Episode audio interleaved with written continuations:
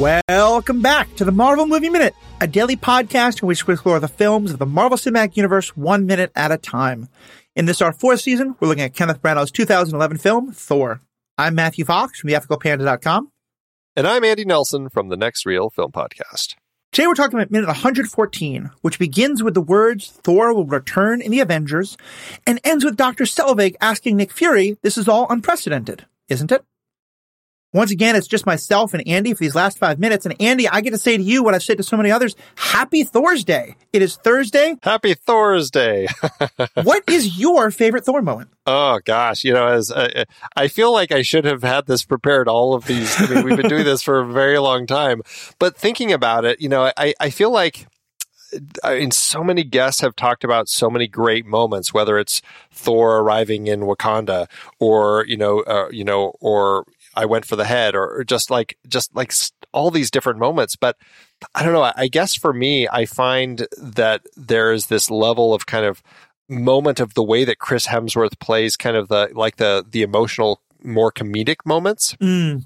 And one of the things that always sticks out for me is when he is uh, he's talking about the Infinity Stones and he's uh, you know talking about the Aether, and uh, this is you know toward the beginning of Endgame when when they're back at the compound, and and he can't really kind of get his thoughts across but because it keeps going to Jane and his brain like is it's like in lost romantic mode. And uh-huh. he's just he, like he just can't talk about any of this important stuff and I just found that to be so authentic in a character like this to have that moment where he's just like so human and he's just so lost in his own emotions and love and just can't put things together. And, and that to me is like one of the defining um, aspects that we have that they've created with Thor is this this bigger than life God, but who has these very real human kind of moments. And so yeah. uh, that that's one moment I'll always go back to.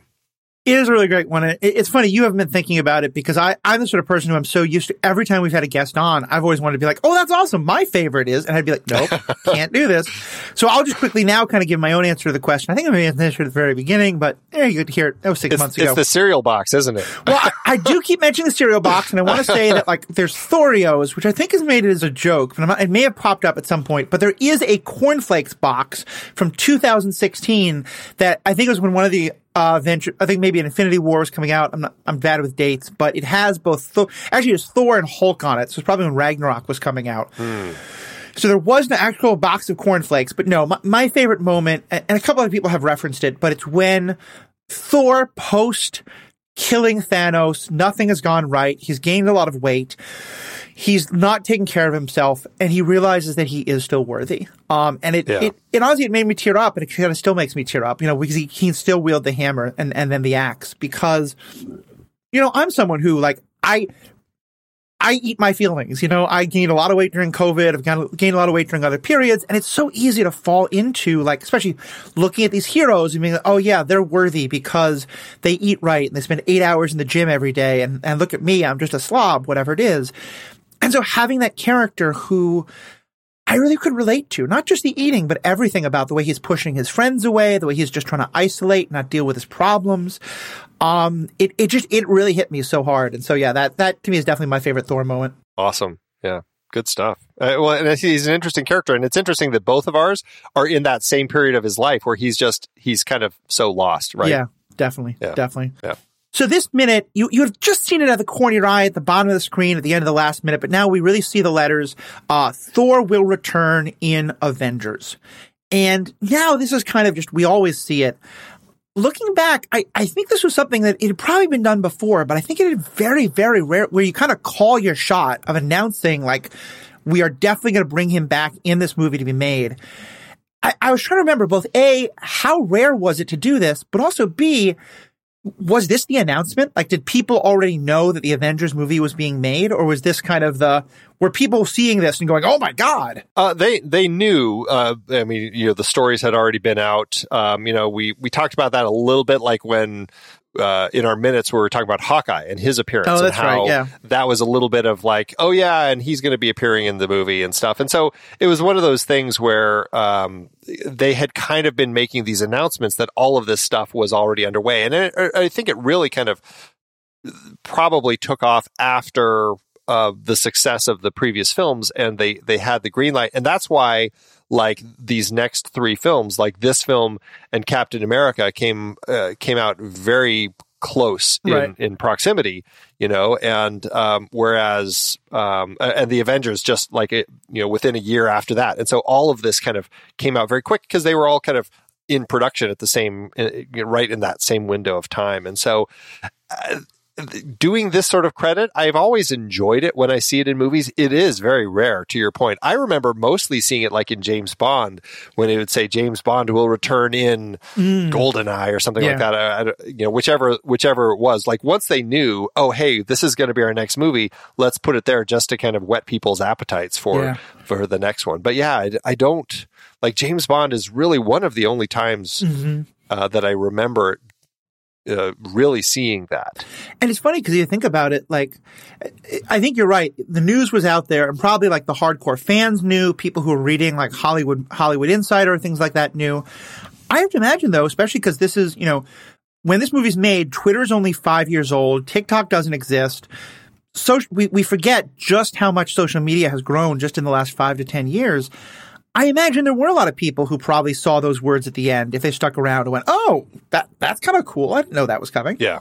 Yeah. No, absolutely. I, I- definitely think that you're right. Like for a lot of people, they didn't know because, yeah, not everybody is tracking every, all of this stuff all the time. And so for a lot of people, it probably was. And I do recall, even still, like with people like me who knew, there still was applause. Uh, seeing that text pop up on the screen at the end, it's like, yeah, you know, people get excited about about that. Right. Because it's such a called shot. You know, I mean, now, now we, we, like, I remember that it used to be, oh yeah, this movie's getting made and then it would just never get made, you know? And, and now, like, if an MCU declares they're making a movie, they make that movie 99 times out of 100. But even back then, I assume for some people, it'd be like, that, that's a pretty audacious thing. Like that, what if that movie doesn't happen? Yeah, right, right. I think generally they probably are very wary and own, are only doing that if it's something that they've already gone into production on. Right. Definitely. That, I mean, that would be my guess. Yeah. So let's now um let's kind of review what the timeline has been because I think that th- this movie obviously is part of this longer ongoing story that we're just trying to get into and over the next got 20 years of this podcast you're going to be uh, uncovering. Um but yeah, t- talk to us more about like what where are we right now in this overall Marvel timeline? We've talked about this plenty. How they really have had to go back and, and do some um, rejiggering to make it work because it's it, and even still, it's very imperfect. Like their the actual timeline that they have. This story starts on May uh, probably May 30th, uh, uh, you know, of 2010. At this point, um, Bruce Banner is, um, I think that he is on his way back into the U.S. and heading up to uh, to find Betty. And you have at, at Tony Stark's place, like he and uh, Rhodey just kind of had the fight at his mansion, and Right. where they're kind of blowing stuff up. So, uh, so on the thirtieth, this is where Erik flies out to join Jane, and they they do their research. This is also where uh, Thor's coronation is getting ready to happen, and the and the ice giants, uh, the the frost giants, invade. And this is also where Thor, Sif, Loki, and the Warriors Three go to, down to Jotunheim to attack. The thirty first. This is where Odin. Sorry, this is where Thor and his team return to Asgard, and Odin banishes Thor. So this is all May thirty first.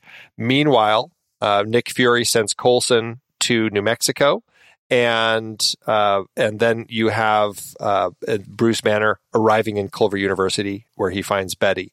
This is also where Tony Stark uh, battles Justin Hammer and all the drones and Ivan Vanko at the Stark Expos, and then um, so all of that is going on on the uh, 31st. And as we mentioned, late that night, that's where you have Agent Coulson stopping the armed robbery at the Roxxon gas station Right. on his way to Puente Antiguo.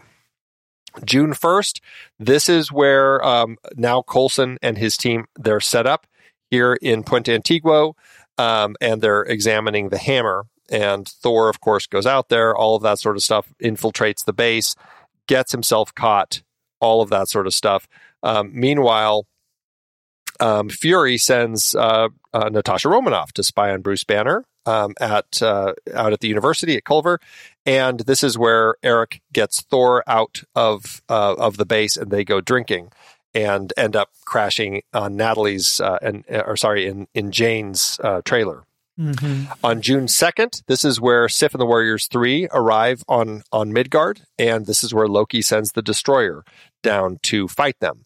Also, this is where Bruce um, and uh, you know everything happens at Culver University, where um, where he kind of turns into the Hulk and fights Emil Blonsky, who's been uh, you know enhanced, mm-hmm. and also the the whole Battle of Puente Antiguo happens here. The whole duel at the Rainbow Bridge, all of this happens here, and really kind of the end of this particular story.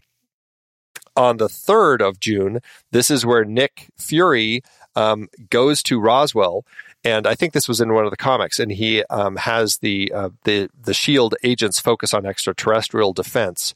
Um, meanwhile, Bruce and Betty are hiding out in a small motel after their big battle. And on June fourth, uh, this is the Duel of Harlem, and where they capture capture Samuel Samuel Sterns.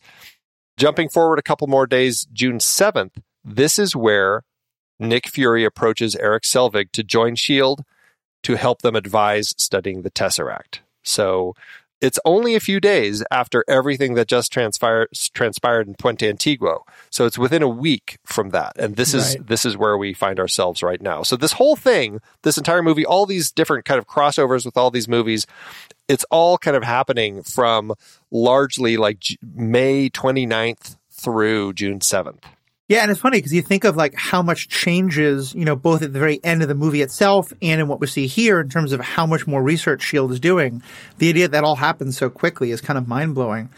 Um, because I've been watching Star Trek and talking Star Trek a lot, where this is also uh, even more of a problem, I, I do need to point out that the way we're doing this in terms of like talking about the days and the exact timing when talking about travel back and forth between two, like Asgard probably doesn't have a 24 hour day, the calendar being the same in both places. Relativity is a scientific thing. None of this makes any sense whatsoever. I know that's, That's a right. very weird place to draw my line, but I just, for some reason about Star Trek, I've been on a weird kick about like the idea that things happen at the same time in one planet and another just makes no sense whatsoever.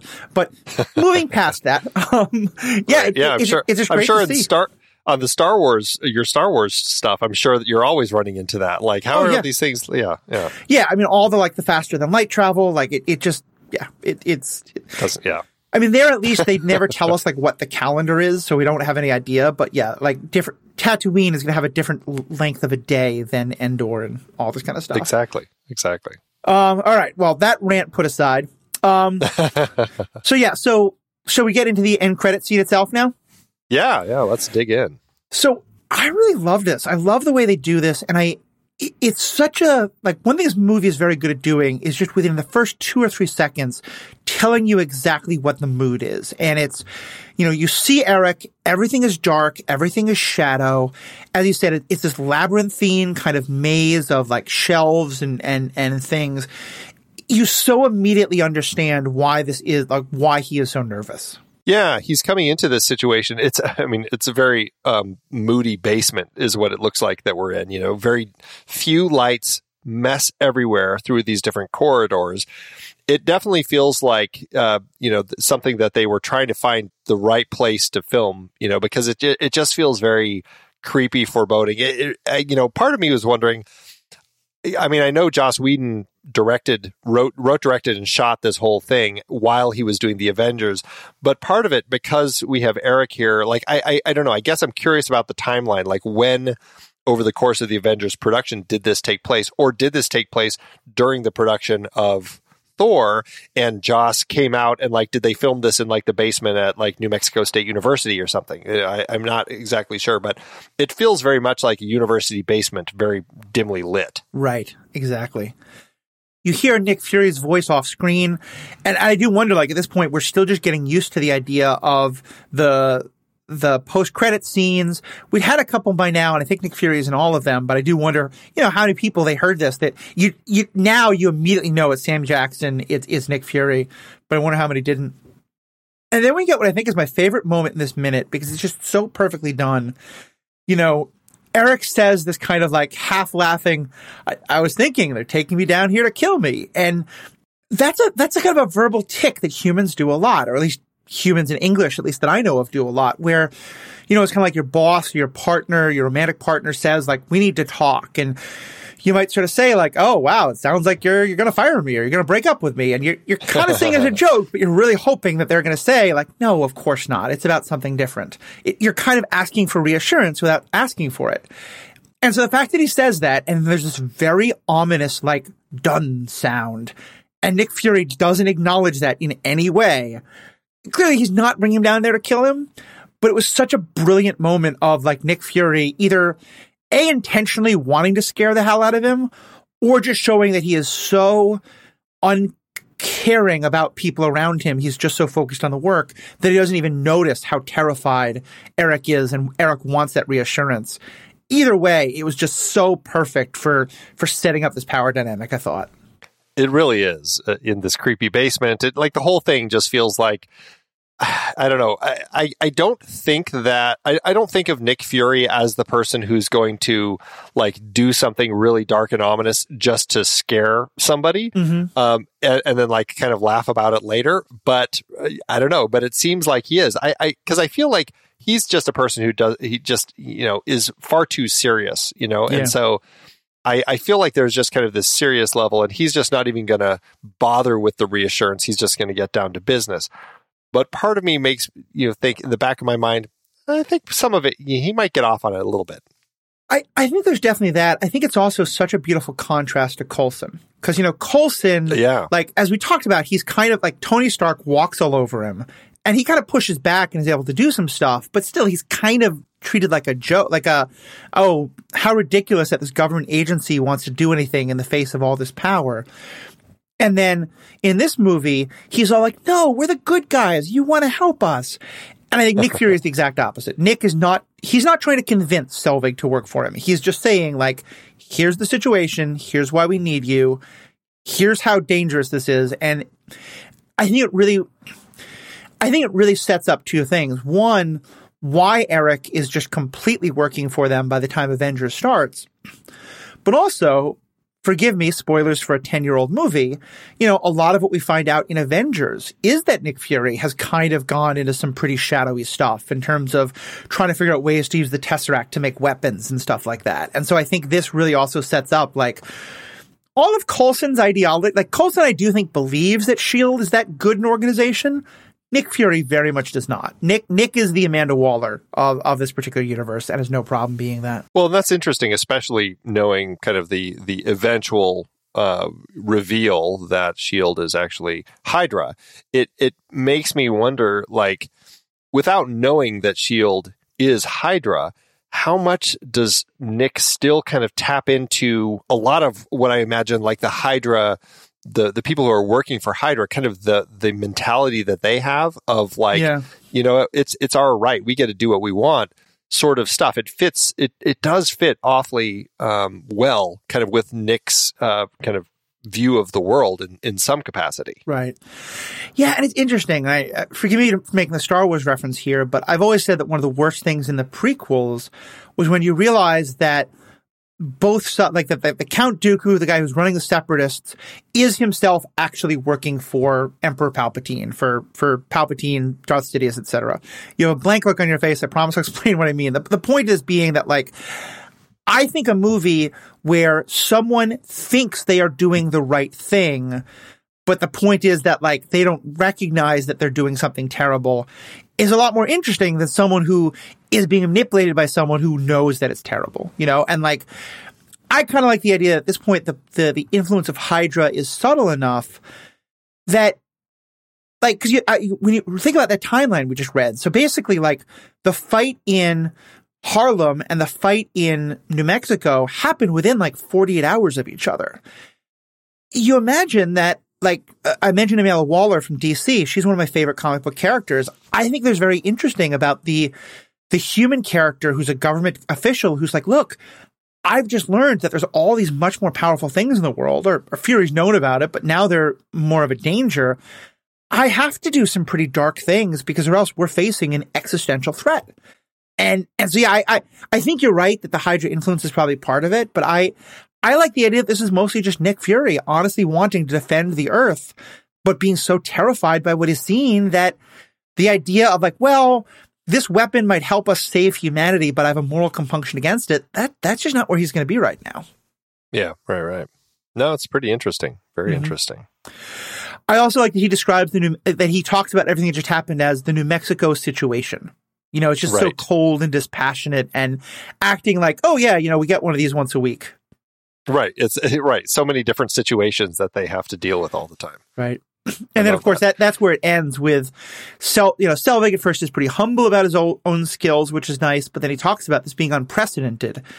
And again, Nick Fury just gives him a look, and it ends with just that wonderful, like, very confused look on Erik's face. He's saying, like, "Isn't it?" Like he thinks this is unprecedented, but of course, we now know. Of course, there's so much more to Nick. Like this is, you know, he he met Captain Marvel 20 years ago. He's known about this yeah. for a while. The thing that bugs me the most about this particular moment in this minute is when Nick Fury is talking about like, you know, how impressed they are with all the work that that Erik is doing. And again, and I know I keep like driving this point home especially this week, how infuriating I find it that it's not Jane, right? Mm. She's the one who who came up with all that work. She invited Erik to come out and look at it because she had discovered something, but he kind of was tagging along. Right. And it it's again, I know it goes to like actors contracts and projects and so many other things that we're just not privy to.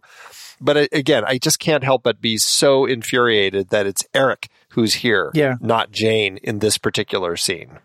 There is one way I could see it. And granted, this is again 100% head canon, but I think it fits with what we know. Which is that if you remember, like, Jane is very headstrong and Jane will chase the science. Like, she doesn't care. She'll break people out of hospitals. She'll do whatever she needs to for the science.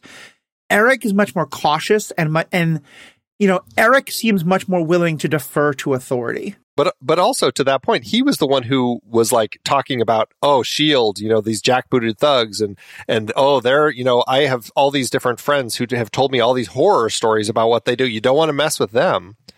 Well, but that's kind of what I mean. Is I feel like if you're Nick Fury, a that means Erik is going to be much more afraid of you. So if you really put pressure on him, he's much more willing to go along with you. Whereas Jane would be kind of a loose cannon. Yeah. But also isn't then Erik someone you want inside the tent? Like maybe there's also a like I don't want Erik Selvig running around telling people what Shield did. Like I want him right where I can keep an eye on him and where I can control what he's who he's talking to. Like buried deep yeah, in that yeah. you know uh, mountain of laboratories, he's probably not emailing his friends who don't like Shield.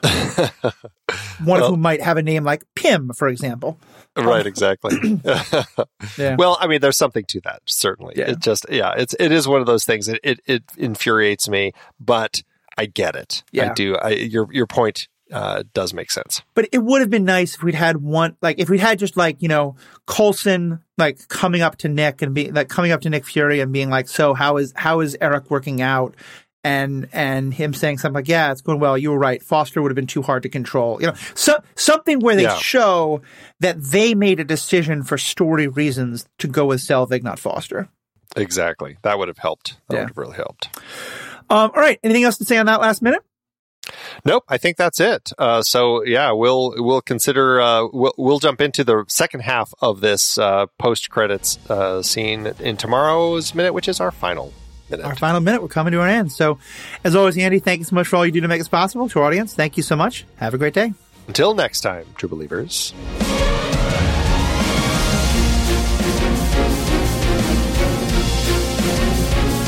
Marvel Movie Minute is a production of True Story FM, engineering by Andy Nelson.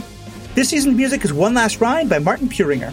Find the show at truestory.fm, and if your podcast app allows ratings and reviews, consider doing that for this show.